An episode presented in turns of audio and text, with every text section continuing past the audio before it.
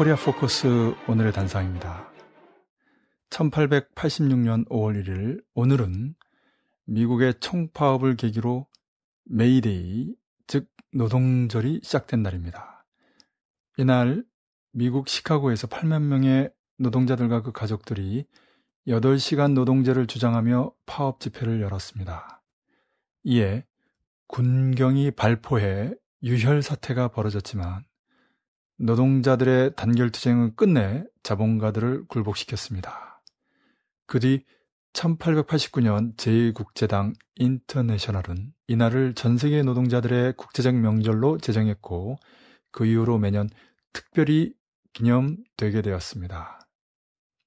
코리아에선 조선노동총동맹의 주도로 1923년부터 노동절 행사가 시작됐다가 해방 이후부터는 전평의 주도로 치러졌습니다.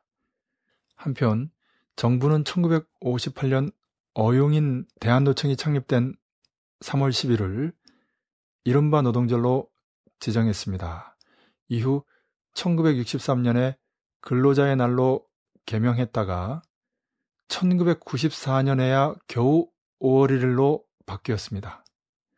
북은 국제노동절이라고 부르며 이날을 매우 중시합니다.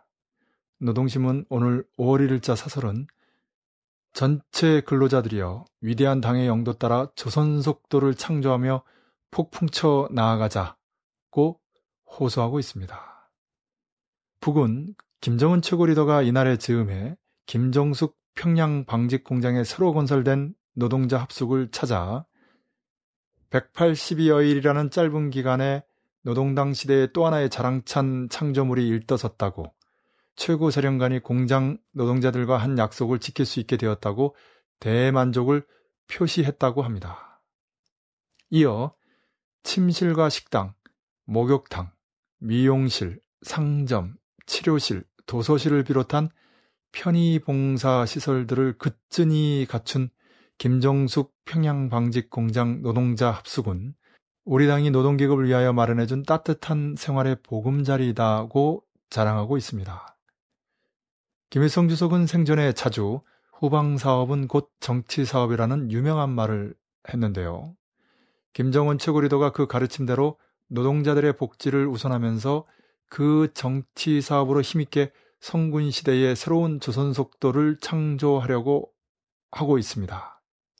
실제로 1월 8일 수산사업소가 군인들에 의해 2개월 남짓한 짧은 기간에 창조됐고 이를 전 사회의 노동자들에게 널리 일반화하려 하고 있습니다. 실업이 없고 비정규직이 없고 집 없는 사람이 없고 세금이 없고 물가가 안정된 사회에서 교육과 의료가 무료니 노동자들이 어떤 생각으로 노동을 하겠습니까? 북은 이런 의미에서 세계 유일한 나라라고 아니할 수 없습니다. 오늘의 단상이었습니다.